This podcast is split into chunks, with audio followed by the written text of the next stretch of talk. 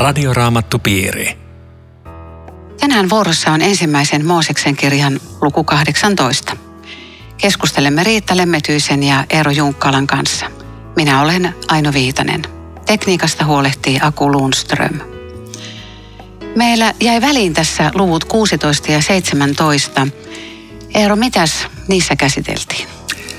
Viime kerrallahan me puhuttiin siis luvusta 15, jossa oli tämä Abrahamin uskon ikään kuin syntyminen. Ja siinä mielessä on aika häkellyttävää, että luvussa 16 hän mokaa heti perusteellisesti. Eli Jumala oli luvannut hänelle lapsen, mutta hän ottaa kuitenkin omiin käsinsä tämän asian järjestämisen ja toisaalta maan tavan mukaan siis orjattaren kautta hankkii lapsen, josta syntyy siis Ismail. Ja, ja tässä tämä mun mielestä nähtävä tämmöisenä niin kuin tietynlaisena yrityksenä lähteä itse järjestellään semmoista, Jumala oli luvannut järjestää. Mutta Jumalan suunnitelmaa kai siinäkin on. 17. luvussa kerrotaan Jumalan antama ohje Abrahamille ympärileikkauksesta. Ja se on siinä mielessä tärkeää, että tästä lähtien ympärileikkauksesta on tullut Jumalan ja Israelin välinen liitto tai semmoisen liiton merkki. Muillakin kansoilla on ympärileikkausta, mutta tässä tapauksessa on nimenomaan liiton merkki ja tämmöinen, tämmöinen sinetti. Sitten on kiinnostava pieni yksityiskohta luvussa 17, että Abraham oli 99 vuoden ikäinen, eli jostain syystä Abrahamin ikää aina luetellaan täällä pitkin matkaa, joka on siinä mielessä kiinnostavaa, että saadessaan lupauksen, se oli 85-vuotias, että näin kauan on mennyt eikä ole vielä lapsesta tietoakaan. Mutta nyt me tullaan siis lukuun 18. Kyllä, ja se alkaa otsikolla Jumala vierailee Abrahamin luona. Siis Jumala tulee kylään ihmisen luokse. Aika monen tilanne. Mitä tekisitte, jos ensi sunnuntaina päivälliselle tulisi Jumala? Siis tässähän on mulla ainakin vahva olettamus, että kun Abraham näkee nämä kolme hahmoa, niin ei hän ajattele, että hei Jumala tulee, vaan ne on tuntemattomia miehiä, on keskipäivä, likasia näännyksissä, uuvuksissa, ei mitään kultavaunuja, tullaan korkeamman luonta ja tämä olikin nyt se, se Joo, mutta tiedätkö, tässähän sanotaan, että hän tervehti kumartuen maahan asti. Kyllä. Oliko sillä tapana, että ihmisiä kumarrettiin? Siis... Saatto olla, ei se ole mahdotonta. Ei. Nimittäin tässä on kiinnostavaa sekin, että toi Herra ilmestyi tuossa alussa, niin siinä on tämä Jahve, eli tämä Jumalan nimi. Mutta sitten kun Abraham puhuttelee Herrani, tuothan minulle sen kunnian, niin, niin siinä on Adonai, eli ei ole varma, tunnistaako hän, niin kuin Riitta tuossa sä arvelit, että tässä on Jumala. Voi olla, että tunnistaa, en mä tiedä. Mutta jossain vaiheessa tunnisti, joo, mutta missä vaiheessa? Mm. Mutta siis jos, jos haluaa Jumalan kotiin vieraksi, niin se on häkellyttävää, että hän tulee, hän saattaa tulla lähimmäisessä. Aha, Siihen Jeesus okay, puuttuu. Matteus 25. Minä olin outo, minä olin nälkäinen, eli ei pidä odottaa semmoista sädekehää, joka tulee ovesta sisään, vaan... Joo, mutta kyllä toi aika mahtavaa olisi kuulla, jos tulisi, tulisi tota itse Jeesus, Jeesus kyllä, että... Olisi, mutta hei, mulle tulee yksi assosiaatio tuosta kolmannesta jakeesta. Ethän kulje palvelijasi ohi.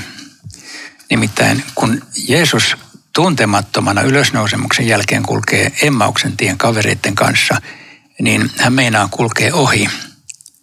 Ja sitten nämä sanoo, että jää luoksemme, sillä ilta joutuu. Siinä on vähän sama, että hei, älä kulje ohi. Ja siinäkin Jeesus oli niin kuin tuntematon Jeesus. Että tässä on vähän ikään kuin samankaltainen tilanne. Luther huomauttaa tässä, se on jäänyt mutta jo opiskeluaikana mieleen, että kun Jumala tulee ihmisen luokse, hän tulee aina naamioituneena.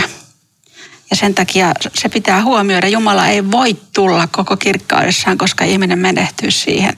Eli Jumala tuli Noan luokse sateenkaaressa, Mooseksen luokse palavassa pensaassa, tähdessä Jumala kohtasi Itämaan tieteet. Mutta eikö Enkä... Jumala keskustelu Mooseksen kanssa kasvoista kasvoihin ja sitten hänen kasvonsa oli niin kirkkaat, että, että, kansa joutui, että hän joutui peittämään kasvonsa? Joo, mutta silti, silti kerrotaan Jumala itse, että hänet, hänen kasvojansa ei voi kukaan joo, ja nähdä. Niin kuin, ja selkäpuolen joo, näytti. Joo. Tämä on vähän ristiriitaista. Joo. Niin on, mutta se on, se on todellakin kiinnostavaa, että, että kuitenkin saalla, kun toi on just niin kuin sä Riitta sanoit – niin se on niinkin, että täällä alkupuolella raamattua nimenomaan patriarkkakertomuksessa Jumala ikään kuin esiintyy tai esitetään tämmöisenä ihmisen hahmoisena. Eli se, siinäkin tapahtuu muutos raamatun myötä. Tämä ilmoitus ikään kuin, no, tulee enemmän sinne. Kirkastuu jotenkin. Kirkastuu, joo. Mm. Et tuota, tässä alussa on tämmöinen erilaisia ilmestyksiä. Hei, mäpäs luen noin kaksi ensimmäistä jaetta ja sitten mä esitän kysymyksen. Herra ilmestyi Abrahamille Mamren tammistossa. Abraham istui telttansa ovella päivän ollessa kuumimmillaan. Ja kun hän kohotti katseensa, hän näki kolmen miehen lähestyvän. Heti heidät nähdessään hän juoksi teltan ovelta heitä vastaan ja tervehti heitä kumartaen maahan asti. Ja sitten hän sanoo, herrani, että yhtäkkiä siinä onkin kolme miestä ja sitten kumminkin hän puhuttelee yhtä herraa. Miten voidaan samaan aikaan puhua yhdestä ja kolmesta? Miten me voidaan ymmärtää tämä? Siis ainakin, ainakin se on totta, että kolmen miehen hahmossa Jumalan ilmestyminen on ainutkertaista. Se ei toistu tämmöisenään missään. Ja kirkkoiset on tässä todennut, että näillä kolmella hahmolla oli kullakin oma tehtävä. Yhden tehtävä oli vahvistaa lupaus Abrahamille. Toisen tehtävä oli kertoa, että rangaistus uhkaa Sodomaa ja Komoraa ja kolmas oli pelastaa Loot. Jokaisella oli oma tehtävä. Kiinnostava siis. Aika mielenkiintoista. Niin, nouseeko se tuosta tekstistä vai onko siinä kirkkoisia mielikuvitusta? En tiedä, mutta sehän on, kun se seuraa kertomusta, Joo. niin näinhän, näinhän, näinhän se menee. tapahtuu kyllä. kyllä se on, niin kuin, että... on aina eri, eri tyyppejä, jotka mm. sanotaan. Joo, tos, tosi kiinnostavaa. Nimittäin tätähän on käytetty nimenomaan vanhan testamentin kolminaisuustekstinä. Että kolminaisuusoppihan on vanhassa testamentissa niin sanoakseni ikään kuin verhon takana että se ei sieltä niin suoraan lyö silmille, mutta se on läsnä koko ajan. Ja tätä tekstiä käytetään. Tätä on esimerkiksi Etiopian kirkossa on tämmöinen kolminaisuuden ikoni, jossa on kolme samannäköistä miehen kasvua virinnakkain. Ja, ja tota, se tulee tästä kertomuksesta, että siinä on ikään kuin nämä kolme miestä, ne on samalla niin kuin Jumalan esiintyminen. Kyllähän Abraham koko ajan, kun hän lähtee nyt sitten sitä vieraanvaraisuutta toteuttamaan, niin miettii kuumeisesti, että millä asialla nämä on ja ketä nämä on. Ja mä luulen, että se suuri havahdus on, on tähän, ketä miehet ovat, kun tuossa jakeessa yhdeksän miehet kysyvät Abrahamilta, missä on vaimosi Saara? Hetkinen, nehän tulee täysin tuntemattomuudesta. Mistä ne tietää? Mulla on vaimo, sen nimi on Saara. Tästä täst tuli semmoinen henkäys, nyt tässä puhuu itse Jumala. Niin sä menet, että tässä kohtaa jakeessa yhdeksän sitten hokaa, että, että kuka tässä oikein on vieraana. Mm. No mutta ennen kuin mennään siitä eteenpäin, niin tämä on nyt aika uskomatonta. Hän, hän käskee vaimon hakea parhaita vehnäjauhoja. Alapas nyt tekemään taikinaa ja sitten leipomaan ja paistamaan ja ja sitten, sitten tuota, karjasta otetaan kaunis vasikka ja, ja se teurastetaan ja sitä ruvetaan tekemään. Ja, no siinähän menee heti puolipäiväisenä ruoan valmistamisessa. No Aikamoista vieraanvaraisuutta. Se ei ole aika eikä mikään noissa, noissa kulttuureissa. Tosiaan meikäläinen pikaruokakulttuuri poikkeaa tästä hiukan. Mutta mä menin Afrikassa kerran kylään, niin multa kysyttiin, että haluatko kalaa vai kanaa? Ja mä sanoin, no kana voisi olla mukava. No ne lähti sitten kanalasta hakemaan yhden kanan. Ja kyllä siinä kesti ennen kuin se oli paistinpannossa. Et, et siis, ja tämä on ihan ihan noissa kulttuureissa, kun siellä on jääkaappeja eikä muita, niin ne, ne on tällä tavalla ne, ne lihat siellä talon takana. Sieltä käydään hakemassa. Mullakin tuli assosiaatio Afrikkaan, kun sain siellä olla lyhkäisellä matkalla. Niin tota, meille valmistettiin ateria, mutta se oli se kaikkein vanhin vuohi tai lammas, koska se oli niin kuin vähän parasta ennen päivämäärää, että pannaan se äkkiä nyt noille syötäväksi. Ja tämä on sitten suuri ero tässä Abrahamin touhussa, että, että semmoista, mikä on tuoretta, nuorta, hyvää, parasta, se pannaan pöytään. Ja musta tämä kiirekin on puhutteleva. Se on raamatussa aika harvinaista, että jollakin on kiire. Mutta pelastuksen asiassa on kiire ja sitten tässä lähimmäisen palvelussa saa olla kiire. Joo, sitten se, että siellä on sentään noita jauhoja valmiina, niin lähi oli aika tavallista menneen aikoina, että siinä aamu, aamuna aina jauhettiin jauhat. Että ne, ne jauhinkivet oli, oli tota joka talossa. Ja niillä tota aamulla ekaksi jauhettiin jauhot. Ja sitten sit vasta ruvettiin tekemään leipää. Että tuota, kyllä nämä seremoniat sinänsä nämä, nämä niin kuin kertoo siitä kulttuurista maailmasta. Ja tämmöistä on tietenkin juuri ollut. Ja tässä jakeessa kymmenen tulee myöskin sitten esiin se vielä niin kuin vahvistettuna, että tämä ei ole mikä tahansa vierailu. Yksi heistä sanoi ensi vuonna, minä palaan luoksesi tähän samaan aikaan. Ja vaimolla Saaralla on poika. Kyllähän tämä on ollut valtava hätkähdys. Jälleen kerran, mistä ne tietää? Meillä kärsitään lapsettomuudesta. Ja sitten uskaltaa sanoa näin. Ja musta oli jännä, että Saara ei ole siinä niin kuin mukana keskustelemassa. Että minkä teki se oli niin kuin pois siellä, niin sitten ne kysyy oikein, että no missä se on se vaimo, että Joo, siis Itämaalla vieläkään ei naiset aterioi miesten kanssa, mutta kun asuttiin teltassa, oli hirveän helppo panna korva siihen kankaan taakse ja kuunnella, että mistä ne siellä juttelee. Salakuuntelija. Niin. No Saara naurahti. Tää, tästä puhutaan tästä Saaran naurusta paljonkin. mutta mutta tota, kyllähän jossakin sanotaan, että Abrahamkin nauro. Miksi hänen Jumala ei sitten niin kuin rupeaa Abrahamia tivaamaan, että, että minkä sitä kesää nauroit. Ja, mutta, mutta Herra kysyi Abrahamilta, että miksi Saara nauroi. Joo, e, se Abrahamin nauru on edellisen luvun 17 jakeessa. Mutta tota, ei meille kaikkia yksityiskohtia kerrota vähän. No nehän nauro molemmat. Niin, niin voihan se olla, että Jumala moitti Abrahamiakin, mutta ei sitä kerrota. niin, siis mä, mä ajattelen näin. Voin olla täysin väärässä, mutta siis, että tämä oli tämmöinen saada rikkinäisyydenkin tämmöinen viesti, että tässä on siis vanha nainen, todella vanha ja ruumissaan kuihtunut ja epätoivoinen, odotettu, kaivattu, rukoiltu, huokailtu. Ja sitten on tyydytty siihen, että okei, se oli sitten kuitenkin näin. Ja nyt sanotaan, nämä tuntemattomat ihmiset rupeaa puhumaan lapsesta. Niin saattoi olla, että kävi mielessä, että no älkää nyt minua enää pilkaksi täällä panko. Että se oli jotenkin niin huipussaan se odotus ja pettymys. Ja... M- mutta hän pelkäs. Täällä sanotaan, että Saara pelkäs. Niin, se ei, ei varmaan halunnut myöntää sitä, että oikeassa olette. Minä en jaksa uskoa enää.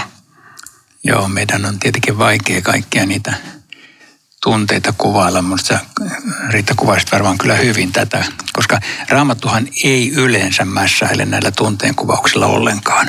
Et se, se kerrotaan vaan. Tapahtui, teki, näin. Mutta tässä pikkusen me saadaan aika kuin hiukan ra, raotettua sitä, että kyllä siellä on ollut, ollut monenlaista takana tietenkin hyvänä aika vuosikymmenten turha toivo tavallaan. Ja onhan Jumala Abrahamille usein kertonut lupauksen lapsesta ja Abraham on takuu varmasti aina kertonut Saaralle. Mutta tämä on ensimmäinen kerta, että Jumala puhuu suoraan Saaralle henkilökohtaisesti. Ja se on se uusi. No toi jäi 14, ihan, ihan mahtava. Onko Herralle mikään mahdotonta? Miten tämä voisi lohduttaa meitä tänä päivänä? Mä, mä ajattelen nyt nämä, kolme miestä, ne tulee Jumalan luotetaan, miten me nyt heitä kuvataan enkeliksi tai Jumalan miehiksi. Kun puhutaan Jumalasta, niin he kattelee niin kuin ihan eri vinkkelistä kuin Saara. Saara kattelee omaa ruumista ja tajuaa, että ei tule mitään. On tietyt rajat elämässä ja se on tässä. Ja sitten tulee ne, ne kolme miestä, enkeliä Jumalan luota. Ja ne tietää, että Jumala on kaikkivaltias. Ei ole mitään tilannetta, että Jumala nostaa kädet pystyyn, että nyt on liikaa mullekin. Ja tässä nämä kaksi, että onko tämmöinen suuri ristiriita. Saara sä ajattelet puhtaasti, miltä se sulta näyttää. Anna meidän sanoa, miltä se ylhäältä näyttää. Joo, Jumalan mahdollisuudet on erilaiset kuin meidän. Että tämä on hyvä, tämä on hyvä tuota vaikka alleviivata tämä 14 ja että onko Herralle mikään mahdotonta, että silloin kun me ollaan elämän mahdottomuuksien edessä, niin kyllä tämmöiseen lupaukseen saa tarttua ja, ja sanoa, että nyt, nyt Jumala, nyt mä tarvitsen mahdottomia vastauksia. Joskus niitä tulee konkreettisesti, joskus niitä saa odottaa, mutta, mutta saa vedota näihin raamatun kohtiin ja sanoa, että nyt, nyt tarvitaan tästä mahdottomasta umpikujasta pitäisi elämässä päästä eteenpäin. Tämä on Radioraamattu Piiri. Ohjelman tarjoaa Suomen Raamattuopisto. www.radioraamattupiiri.fi Jatkamme keskustelua Riitta Lemmetyisen ja Eero Junkkalan kanssa ensimmäisen Mooseksen kirjan luvusta 18. Minun nimeni on Aino Viitanen. Seuraava kappale on otsikoitu Abraham anoo armoa Sodomalle ja Komorralle. Luen jakeen 16. Sitten miehet nousivat ja lähtivät Sodomaan päin, ja Abraham saattoi heitä kappaleen matkaa. Siis jotenkin hassua, että ihminen saattelee Jumalaa tai enkeleitä, ja, ja sitten ne lähtee Sodomaan päin, ja sillä on joku merkitys sillä asialla. Onko Sodoma ja Komora oikeasti ollut olemassa, ja mitä alueita ne nyt olisi?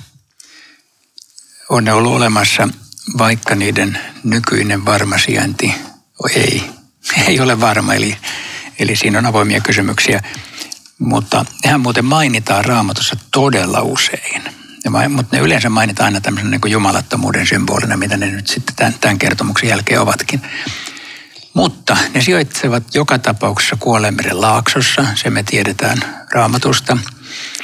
Mutta missä siellä, niin todennäköisin selitys on se, että Kuolemeren eteläpuolella on sellainen niemimaa – kaikista kartoista se näkyy. Sen Niemimaan kohdalla siellä itäpuolella on rauniokumpu, jonka nimi on Bab ed Dra. Se on mahdollisesti Sodoma. Siitä eteenpäin on, eteläänpäin on neljä muuta kaupunkia, jotka olisi ne viisi kaupunkia, jotka Genesis 14 mainitaan. On toinenkin teoria, joka on viime aikoina esitetty, se olisi Kuolemeren pohjoispäässä, semmoinen Tel El Hamman.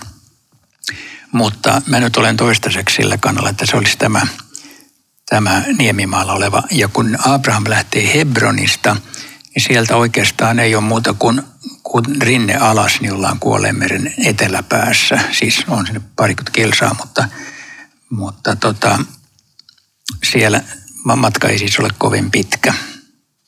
Joo, eli ne on jossain ollut olemassa, mutta ne on hävinnyt.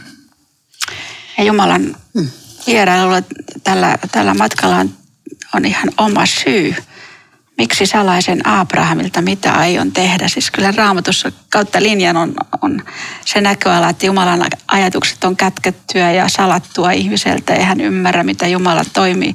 Mutta tässä tapauksessa täytyy olla ihan, ihan erityinen syy, miksi Jumala tätä kaikkea avaa. Ja mä voisin ajatella, että, että olisiko yksi syy se, että jos ei Jumala olisi tätä avannut laupöydässä, niin miten Abraham olisi tämän jälkeen jaksanut uskoa siihen, että – siunaus kaikille kansoille ja, ja, ja mitä se kaikki tarkoittaa, kun Jumala miten niin, tuhoaa. Mi, miten niin, mikä yhteys tällä on siihen? Jotenkin semmoinen, tässä keskustelussa on, keskustellaan siitä, että voiko Jumala tämän teon toteuttaa, että onko Jumala sitten kuitenkin joku despootti, että sitten kun mitta tulee täys, niin hän, hän toimii näin, että miten mä tämän jälkipolville selitän, mitä Jumala teki ja miksi okei, voi olla, että meillä on joku, joku yhteys. Mutta minusta on jännää tämä, että, että miksi salaisin Abrahamilta. Jumalalla on selvä suunnitelma. Ja, ja sitten hän sanoikin tässä jakeessa 18, onhan Abrahamista polveutuva suuri ja mahtava kansa, ja hänen saamansa siunaus tulee siunaukseksi kaikille maailman kansoille. Ja sitten tämä jää 19, mihin mä kiinnitin huomiota. Minähän olen valinnut hänet, että hän käskisi poikiaan ja jälkeen tulevaa sukuaan pysymään Herran tiellä ja noudattamaan oikeutta ja vanhurskautta, jotta minä voisin täyttää sen lupauksen, jonka olen Abrahamille antanut. Onko tämä tehtävä myös meillä? Siis mä ajattelen, että tämä on yksi tosi tärkeä jaa ja tehtävä, koska kyllähän tämä kertomus jälkipolville muistutti, että Jumala on oikeudenmukainen ja hän vihaa vääryyttä – ja jos haluaa Jumalan tietä kulkea, niin sitten on, on olemassa Jumalan tahto ja, ja Jumalan vastainen tahto. Ja tätä opetusta Joo, Abraham okay. nyt, nyt mä ymmärrän sun ja. ajatuksesi jo, että, että tässä on tällainen eräänlainen niin kuin demonstraatio, eräänlainen opetus Jumalan pyhyydestä, niin kuin tässä kertomuksessa. Ja se liittyy myöskin tähän Abrahamin saamaan kutsumukseen, joka, joka on aika moneen kertaan täällä sanottu, ja joka on tietenkin – aivan keskeinen koko vanhan testamentin kannalta, että valittu kansa polveutuu Abrahamista ja, ja se on tämä Jumalan tie kulkee niin kuin läpi sitten koko vanhan testamentin. Mutta mulla tuli edellinen meidän nauhoitusohjelma mieleen, kun, kun tässähän on ollut edellä se tilanne, että Abraham oli pelastanut Sodoman ja ne naapurit pahalta viholliselta. Neljä kuningasta valtas vei orjuuteen ja Abraham ja Abrahamin Jumala tuli ja pelasti Sodoman. Ja siitä on noin 15 vuotta tässä välissä. Niin tota, ei mitään semmoista Jumalan pelkoa enää jäljellä. Abrahamin Jumala, kuka sinä olet, me palvelemme sinua. Se on kuin poissa, nyt on pelkkää niin, tai oliko sitä ensinkään? Se... Niin, mutta mut täytyy muistaa, että tässä on tämmöinen mahtava Joo. teko edellä. Joo, se on kyllä kiinnostava linkki. Mä en ole sitä ikinä ajatellut. Että, että se on Sodomassa on tavallaan niin kuin kerran jo käyty, vaikka siinä aikaisemmassahan ei kerrota mitään muuta, mutta kerrotaan kuitenkin just toi, minkä sanoit. Että, Muuten no. tämä on, tämä on mielenkiintoinen lausahdus. Ja Herra sanoi ja 20, valitushuuto asukkaiden takia on suuri. Mä, mulle tuli oikeus Kuka sinne huus? Niin, eikö meinaa, tämä onko tällainen tutkintapyyntö Jumala? Täällä on asiat huonosti, ihan niin kuin, että tulee ja katso. Niin, kukahan se huusi siis? Olisiko se ne muutamat vanhurskaat? Muuten mulla on jäänyt siis 60-luvulta lähtien. Mä löysin isäni kirjastosta vuosia sitten, kymmeniä sitten Billy Grahamin kirjan. Ja siinä oli tämmöinen otsikko, joka jännä mulle mieleen. Että jos Jumala ei pian rankaise meidän maailmaamme, hänen pitää pyytää Sodomalta ja Komoralta anteeksi. Aika Se oli musta niin väkevä oho, lause. Oho. Tuossa jakeesta 19 niin vielä, että, että hän käskisi jälkeen tulevaa sukuaan pysymään Herran tielle ja noudattamaan oikeutta, jotta voisi täyttää sen lupauksen. Eli onko tämä nyt ehdollinen tämä Jumalan lupaus? Eero. Raamatussa niin kuin Israeliin koskevat lupaukset, niin niitä on kahdenlaisia. Niitä on ehdollisia ja ehdottomia. Tämä on minusta kiinnostavaa ja siihen jää tietynlainen tämmöinen jännite, että toisaalta sanotaan, että tätä valintaa Jumala ei ikinä kadu. Ja se, vaikka kansa on täysin kuriton ja uskoton, niin Jumalan kansa on silti. Mutta sitten siellä on toisenlaisia. Siellä on tämmöiset, jos tottelette, tulee siunaus, jos ette tottele, tulee kirous. Ja ne molemmat on voimassa. Ja, ja tähän jää sellainen pieni jännite, jota me emme oikein ymmärrä, mutta me kuitenkin yritämme uskoa. Ja mä luulen, että tässä sä tartuit ikään kuin siihen samaan kysymykseen, että se, siinä on tämä Abrahamille annettu lupaus ja sitten siinä on ikään kuin tämä ehdollisuus, että teidän pitää myöskin seurata sitä ja, ja se on niin kuin meille on tärkeää se, että me ö, otetaan tämä Jumalan la, lainsana vakavasti. Tässä on muuten puhutteleva lause jakeessa 22. Herra jäi vielä puhumaan Abrahamin kanssa. Ja sitten alkaa tämä kertomus esirukouksesta.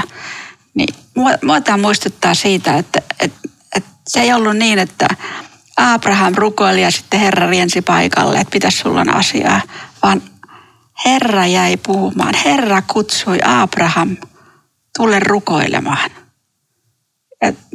Rukouksissa on musta iso huojentava tekijä se, että et me ei rukoilla, jotta Jumala tulee paikalle, vaan Jumala synnyttää halun rukoukseen, koska hän on jo paikalla ja kutsuu luokseen.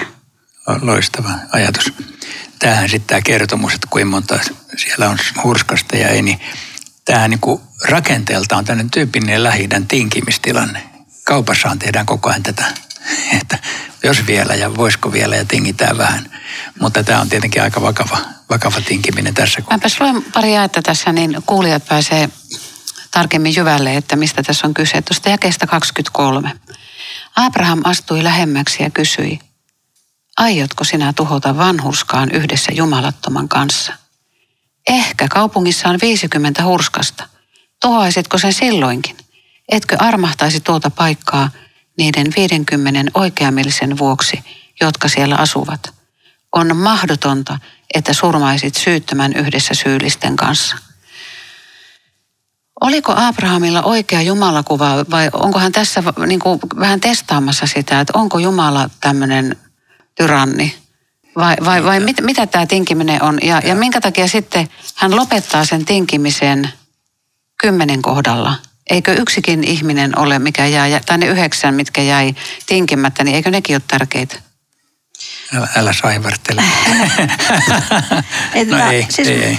Mä ajattelen, että voisiko tätä luonnehtia Abraham purkaa sisintään hyvä Jumala, täytyyhän siellä olla. Onhan siellä Sodomassakin esivalta, jonkinlainen hallinto ja, ja ne virkamiehet, eihän ne ole pahoja. Ja puhuttelevaa myöskin se, että hän pyytää kaupungille, siis sen asukkaille pelastusta, eikä mun, mun perheille ja mun sukulaiset. Ja niillähän ei aloita ollenkaan. Että tavallaan niin kuin, kun se no ei, no sehän puhuu niistä hurskaista, ei se niistä jumalattomista puhu. Joo, mutta siis kuitenkin semmoinen... Eikö sen pitäisi rukoilla niiden jumalattomienkin puolesta, niin kuin Mooseskin sanoi, että, että jos et sä pelasta kansaa, niin tapa mut. Joo, mutta tässä on kyllä vähän erilainen luonne, koska Jumala tai Abraham pyytää pelastusta Joo, kaupungille. Mutta kyllä tämä erikoinen kertomus on siis muun muassa siksi, että tässä niin kuin Abraham kuulostaa armollisemmalta kuin Jumala. Että siis tässä jotenkin niin kuin osat kääntyy päinvastoin. Mutta mä ajattelen, että kun tässä tätä rukous seuraa loppuun saakka, niin kun sitten tultiin lukuun kymmenen, joka oli pienin luku siihen aikaan, että synagogassa esimerkiksi myöhemmin oli kymmenen, jotka saattoi muodostaa Jumalan palvelusyhteisön, niin mä ajattelen, että tällä kohtaa, kun tullaan kymmeneen, niin Abraham ajattelin, että hyvä Jumala, mä, mä voin kyllä turvallisesti laskea tämän sun käsiin. Sä, sä tiedät kaikki, sä tiedät kuinka paljon ihmisiä siellä on.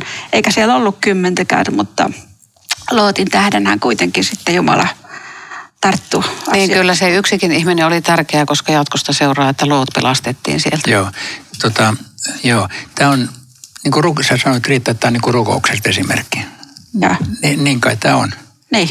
Mutta tämä on, tämä on mielenkiintoinen esimerkki. Siis tulee niin se vaikutelma, että me, me taivutetaan Jumalaa. Mutta eihän rukous viime kädessä sitä ei, ole. Ei. Mitä se on? Ei. Kanssakäymistä Jumalan kanssa. Muuten mä havahduin myöskin tähän jakeeseen 23. Aiotko sinä tuhota vanhuskaan yhdessä jumalattoman kanssa? Siis se, se, semmoinen näkemys, että Jumala on olemassa Jumalan viha – Jumalan tuomio, Jumalan rangaistus. Sehän on tänä päivänä semmoinen, että kukaan ei puhu siitä. Ja tulee mieleen tämmöinen viranomaisten, onhan meillä tämä evankeliumi ja armo, eli viranomaisten tämmöinen hälytysmerkkihän on, että varoitus ohi, olkaa rentoja, ei, ei hätää että Jumalan armo ei ole kuitenkaan semmoinen, että, että me voitaisiin unohtaa tämä teema. Jumala on. Ja Abraham tiesi Jumalan pyhyyden. Tässähän sanotaan koko ajan, olen roihennut puhua, älä suutu. Saanko vielä puhua? Älä suutu, vaikka vielä puhun tämän kerran. Pyhyys oli koko ajan läsnä. Kyllä, ja me kohta lopetetaan, niin täytyy muistuttaa, että meidän kannattaa rukouksessa hellittämättömästi pyytää. Se on sitten Jumalan asia, miten hän vastaa. Radioraamattu piiri. Kiitos ystävät jälleen mukana olosta ja laittakaa ihmeessä meille kysymyksiä, kommentteja, ilmoittakaa mukaan uusia radioraamattupiirejä ja sen voi tehdä osoitteella radioraamattupiiri at sro.fi. Rukoiletko Eero? Niin Herra, me tässä nyt Abrahamin kanssa yritämme opetella rukousta ja pyytää sinun apuasi niihin asioihin, Herra, kun tässä on kuulijoita paljon linjoilla. Kullakin on omat asiansa, Herra. Kaikki me kannamme nyt sinun käsiisi. Vastaa meidän pyyntöihimme. Ole meitä lähellä. Anna meille siunauksesi. Kiitos, että aivan varmasti sen teetkin. Aamen. Radioraamattupiiri. www.radioraamattupiiri.fi